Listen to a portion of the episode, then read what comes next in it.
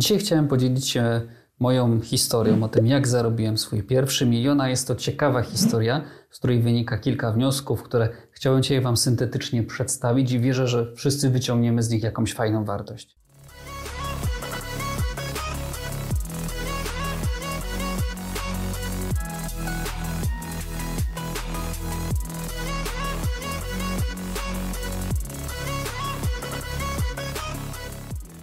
Cześć, ja się nazywam Dawid Pałka, jestem przedsiębiorcą z ponad 10-letnim doświadczeniem, właścicielem kilkunastu firm polskich, międzynarodowych, spośród których kilka ma status największych w Europie, kilka kolejnych jest największych w Polsce. Jestem tutaj po to, żeby dzielić się wiedzą, dzielić się swoim doświadczeniem, żeby budować w Polsce zdrowy kapitalizm. Dzisiaj chciałem podzielić się moją historią o tym, jak zarobiłem swój pierwszy milion, a jest to ciekawa historia, z której wynika kilka wniosków, które chciałem dzisiaj Wam syntetycznie przedstawić i wierzę, że wszyscy wyciągniemy z nich jakąś fajną wartość. Ja swój pierwszy milion zarobiłem stosunkowo szybko, a doszedłem do tego przez pracę w korporacji.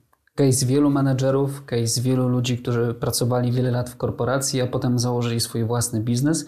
I to jest też mój przypadek. Dlatego wszystkie doświadczenia, na których zbudowałem swój biznes, to były doświadczenia, które kształtowałem dużo wcześniej pracując w korporacji, więc było mi prościej niż ludziom, którzy startują zupełnie od zera. W zamierzchłych czasach, a było to jakieś 8 lat temu, ja pracowałem w jednej z trzech największych firm rekrutacyjnych na świecie jako menedżer oddziału.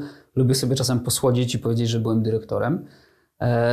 I w tamtym czasie prowadziłem biuro, które miało około do 16 pracowników w takich najwyższych momentach. I ja w tym biurze byłem takim top performerem. Byłem najlepszym sprzedawcą, który regularnie dowoził najlepsze wyniki ze wszystkich i za to zostałem mianowany menedżerem tego oddziału. To się okazało, było bardzo kiepską decyzją, dlatego że menedżerem byłem okropnym. I to jest pierwsza lekcja, której się po czasie, wyciągając wnioski z tego, nauczyłem, ale zrozumiałem, widząc to i obserwując wiele polskich firm, że to w Polsce jest trochę tak, że mm, często ten top performer, czy to jest y, jakiś sprzedawca, czy to jest inżynier, czy to jest specjalista, zostaje liderem, a potem dyrektorem jakiejś tam dziedziny, czy dyrektorem sprzedaży właśnie na przykład. I to jest tak, że w Polsce właśnie tego typu ludzi czyni się menedżerami. Nie natomiast tych, którzy na przykład przychodzą z gotowymi kompetencjami, dlatego że na przykład świetny sprzedawca niekoniecznie musi być świetnym menedżerem. I tak właśnie w Polsce jest, że właśnie ten specjalista zostaje menedżerem. Czy to jest dobre? Cóż, wielu coachów, wielu trenerów, wielu sprzedawców szkoleń powie Wam, nie, to jest bardzo złe, dlatego że musisz zatrudnić specjalistę, który wyciągnie Ci ten dział sprzedaży na wyżyny wyników.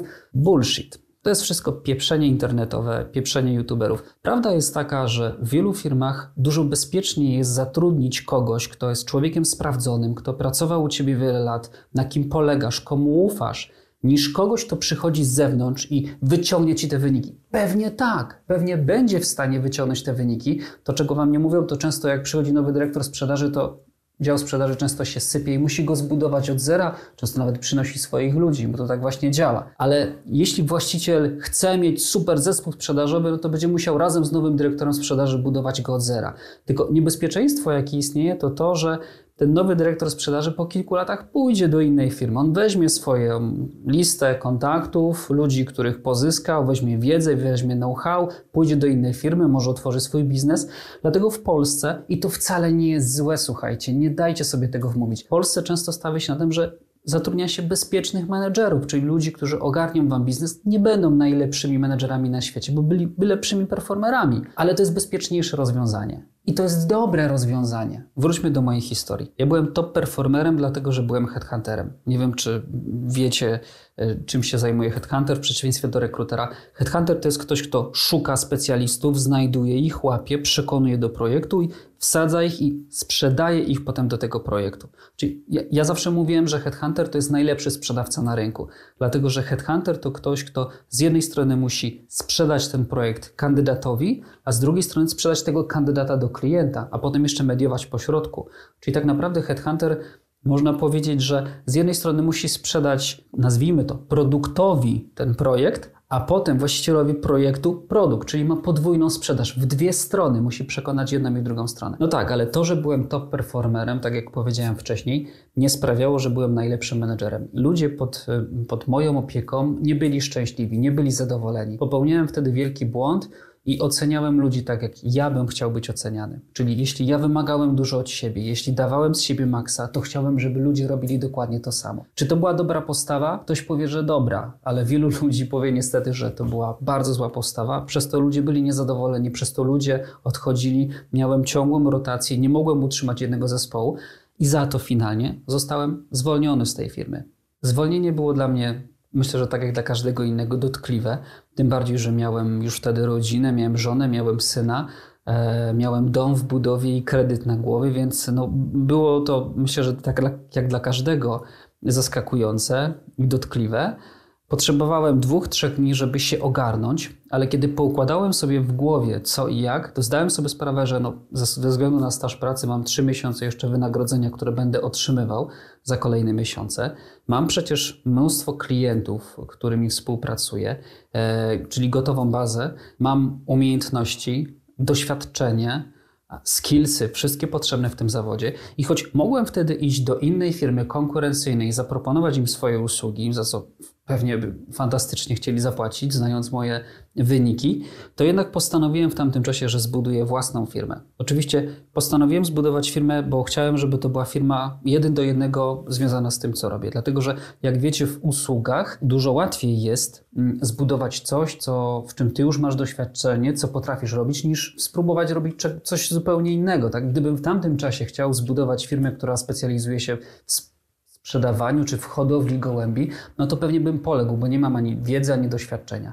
Ale było mi dużo prościej, bo miałem już te umiejętności, te skillsy, które były wypracowane, tak jak powiedziałem wcześniej, przez lata. Drugą nauką, którą w tamtym czasie hmm, może jeszcze nie do końca zrozumiałem, ale przyszła do mnie po pewnym czasie, to to, że w życiu nigdy nie wolno się poddawać. I ja wiem, że to jest taki taki, taki banał, tak? Nie wolno się poddawać i tak dalej, i tak dalej. Ale jeśli masz skillsy, jeśli masz umiejętności, jeśli wierzysz w to, co robisz, a przede wszystkim rzeczywiście byłeś w dobry i miałeś te wyniki w poprzedniej pracy, to zawsze znajdzie się rynek na Twoje kompetencje i umiejętności. Więc e, wtedy zdałem sobie sprawę po czasie, że to był bardzo dobry moment, żeby właśnie spróbować swojego własnego biznesu. Zacząłem od rekrutowania ludzi. Czyli oczywiście skontaktowałem się w pierwszej kolejności z moimi klientami, których miałem stałym i dostałem od nich deklarację, że chcą dalej ze mną współpracować i zacząłem zatrudniać ludzi, zacząłem rekrutować ludzi. W agencjach rekrutacyjnych największym kosztem są koszty pracy, bo poza tym, no, jak w usługach, tak, nie masz żadnych kosztów stałych, więc byłem w stanie zatrudnić kilka osób i nauczyć je. A że wiedziałem, że jeśli chodzi o uczenie, jestem całkiem niezły, bo potrafię przekazywać wiedzę. Zresztą kilku moich wychowanków z tej poprzedniej firmy w tym momencie jest dyrektorami HR w różnych firmach. No to wiedziałem, że jestem w stanie nauczyć tych młodych ludzi, jak rekrutować e, dobrych pracowników. Praca w agencji jest wdzięczna, bo poza tym, że właśnie pomagasz ludziom i, z jednej strony pomagasz firmom znaleźć świetnych pracowników, z drugiej strony pomagasz pracownikom znaleźć dobrą pracę, no to jednocześnie będąc headhunterem jesteś bardzo wysoko wynagradzany. I taka e, moja, taki mój top strzał, jeśli chodzi o rekrutację, to było zatrudnienie dyrektora w bardzo dużej firmie, którego ściągnęliśmy specjalnie z Niemiec i za taką rekrutację moje wynagrodzenie wynosiło 170 tysięcy złotych. Miałem kilka mniejszych rekrutacji dyrektorów, prezesów spółek, e, które mniej więcej wynosiły około 70 tysięcy złotych, ale były to całkiem przyjemne pieniądze. Tylko nie dajcie się zwieść, że jakby rekrutacja to jest taka fajna i fantastyczna, dlatego że jest tam bardzo wysoki współczynnik ryzyka, czyli pracuje się na zasadach success fee, czyli nie dostajesz wynagrodzenia, dopóki nie zatrudnisz tego człowieka.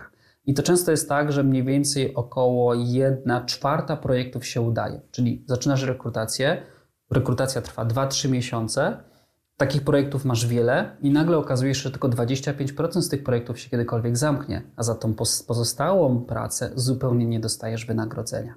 Więc musisz to wziąć pod uwagę, jeśli myślisz, że praca w rekrutacji jest taka świetna. Pierwszy milion złotych zarobiliśmy stosunkowo szybko, bo już po dwóch latach. W pierwszym roku to było jakieś 700 tysięcy, w drugim to było już tam e, ponad milion, więc przekroczyliśmy już, jeśli chodzi o przychody, znacząco ten milion złotych. To, co pamiętam z tamtego czasu, to to, że e, tak naprawdę, jeśli by popatrzeć na strukturę, to tam działało prawo Pareto, czyli 20% takich top moich pracowników generowało 80% przychodu. Reszta raczej to był taki dochód minimalny. Natomiast dużo pracy z tymi pracownikami. I choć, tak jak powiedziałem, szkolić ludzi potrafię, przekazywać wiedzę potrafię, to jednak nigdy nie miałem ręki do pracowników. Nigdy nie potrafiłem się wczuć w tych pracowników, nigdy nie potrafiłem zrozumieć, na czym im zależy, czego oni chcą. Zawsze miałem z tym kłopot, więc nie byłem w tym najlepszy i to zaczęło znowu objawiać się w mojej pracy, dlatego że e, wtedy już mieliśmy dwa biura. I mm, zaczęły się pojawiać kłopoty. Ludzie zaczęli plotkować, narzekać, nakręcać się jeden na drugiego, E, I w pewnym momencie atmosfera była bardzo zła, zła do tego stopnia, że tego nie dało się już wyratować. Więc postanowiłem zamknąć te dwa biura, zwolnić wielu ludzi, czyli do, sprawiłem, że doświadczyli tego, co ja de facto doświadczyłem wcześniej.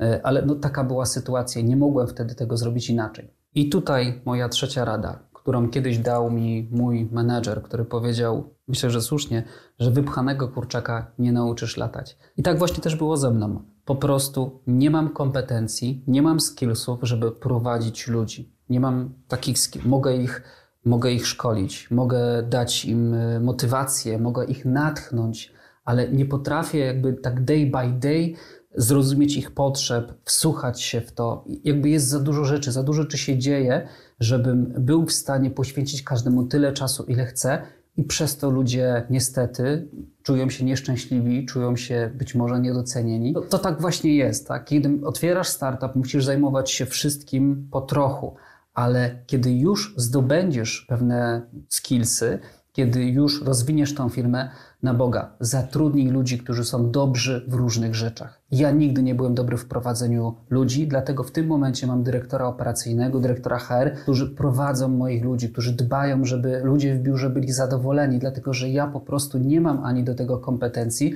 ani też nie mam na to czasu. Dlatego e, bardzo ważne jest, żebyś zrozumiał, że jeśli jesteś w czymś dobry, to rób to, w czym jesteś dobry. I na początku musisz robić wszystko jasne, ale kiedy tylko będziesz mógł sobie na to pozwolić, skup się na tym, w czym jesteś najlepszy. Ja w tym momencie najlepszy jestem w tworzeniu, kreowaniu biznesu, w szukaniu ciekawych pomysłów na biznes, szukaniu nisz i tym się zajmuję. Ale jestem już gorszy potem w ustawianiu operacyjnym, jak ta firma, którą chcę postawić, ma wyglądać. Więc mam od tego ludzi, którzy po prostu ja idę z przodu, a oni budują za mną to, co powinno być takim zdrowym i dobrym biznesem. I ten model sprawdza się najlepiej, dlatego że każdy realizuje się w tym, co robi, jest zadowolony i to jest zrobione bardzo, bardzo dobrze. Potem z czasem zaczęliśmy budować kolejne biznesy od y, usług employer brandingowych, przez business intelligence i pozyskiwanie informacji gospodarczej, przez usługi PR-owe, usługi personal brandingowe, nawet wyposażenie y, do biur, jakby mamy taką usługę, aż po, po pokazy dronów, więc jakby bardzo szeroko poszliśmy, jeśli chodzi o, o te nisze, które znajdowaliśmy na rynku. I w tym momencie nasza grupa jest bardzo, bardzo duża. To, co chciałbym, żebyś zrozumiał, to to, że zarobienie pierwszego miliona jest najtrudniejsze. Jak już postawisz ten, zrobisz ten pierwszy milion, potem już idzie dużo, dużo, dużo prościej. Dlaczego? Dlatego, że zbudowanie tych struktur, zbudowanie tego biznesu krok po kroku, poukładanie tych klocków, żeby to performowało, zajmuje najwięcej czasu, wymaga najwięcej energii, znalezienie tych klientów. To wszystko na pierwszym etapie jest bardzo czaso i energochłonne. Ale potem, jak już dobijesz do tego miliona, firma już jest poukładana i na bazie tej firmy już wiesz, że klienci będą wracać i kupować, już jakby są, możesz budować jakby kolejne usługi, dziedziny, biznesy i tak. Jest już dużo, dużo prościej. Oczywiście nie można się dać zwieść i trzeba wiedzieć, że mm, jak już zaczynasz zarabiać te pieniądze, to nie możesz sobie odpuścić i zacząć chodzić na obiadki i tak dalej, i tak. Musisz cały czas rozwijać ten biznes, cały czas go popychać do przodu, żeby on szedł i żeby miał stałe wzrosty. Ostatnią nauką, jaką chciałbym przekazać Ci z tej historii, jest to, że nie ma nic lepszego niż własny biznes. Żadna praca na etapie, żadne dochrapanie się stanowiska dyrektorskiego w korpo nie jest tak fajne, tak ekscytujące, jak zbudowanie własnego biznesu. Jak ta ekscytacja, która polega na tym, że analizujesz rynek, szukasz nisz, szukasz tego, co się sprawdza, co się nie sprawdza. Jeśli czujesz, że masz w sobie ten gen przedsiębiorcy, że idziesz gdzieś do restauracji i widzisz kurczę, to jest źle, to jest źle, to jest nie tak, ja bym zrobił to inaczej, ja bym tu to postawił, tam bym to, tu, to, to jakby wiesz, że w tobie jest to takie uczucie, to takie drapanie w środku, że kurczę, że ty chcesz to zrobić. Więc jeśli masz ochotę, jeśli czujesz, że to jest coś, co nie da ci spokoju, zrób to. Zrób to zresztą jak najszybciej. To jest trochę tak, jak powiedział Elon Musk. Jak jesteś młody i zakładasz swój startup, to masz odpowiedzialność tylko za siebie. Jeśli ci się coś uda, to jest tylko twoje. Jeśli ci się nie uda, trudno, ale ty tylko ponosisz konsekwencje tego. Potem, jak już jest trudniej, masz rodzinę, y, masz już fajne stanowisko w korporacji, zarabiasz dobre pieniądze, masz kredyty, chcesz jechać na wakacje, jest już dużo ciężej założyć swój własny biznes. Ja jestem wdzięczny mojemu szefowi, że z mojej pierwszej korporacyjnej pracy mnie zwolnił, bo tylko dzięki temu poszedłem do przodu. Być może te tak zwane złote kajdanki, które w tamtym czasie sprawiały, że, że byłem na takim stanowisku, jakim byłem, zarządzałem ludzi, sprawiłyby, że nigdy bym nie poszedł o ten krok do przodu. Także jeśli masz ambicje, jeśli masz chęci, zrób to, bo nigdy nie będzie lepszego momentu. Zrób to po prostu teraz. Jeśli podoba Ci się to, co tworzę, jeśli podobają Ci się tego typu historie, których mam całe mnóstwo, bo prowadzę wiele biznesów, obserwuj mnie, subskrybuj. Na pewno to, co obiecuję Tobie, to to, że będę zawsze dzielił się fajnymi historiami, będę dawał Ci dużo ciekawych, wartościowych informacji. Nie tak jak mówię, czerpane z amerykańskiego YouTube'a, jak wielu coachów. To są rzeczy, które ja rzeczywiście doświadczyłem na własnym grzybiecie i wiem, jak działają, wiem, co się sprawdza, a co się nie sprawdza. Także zapraszam do subskrybowania.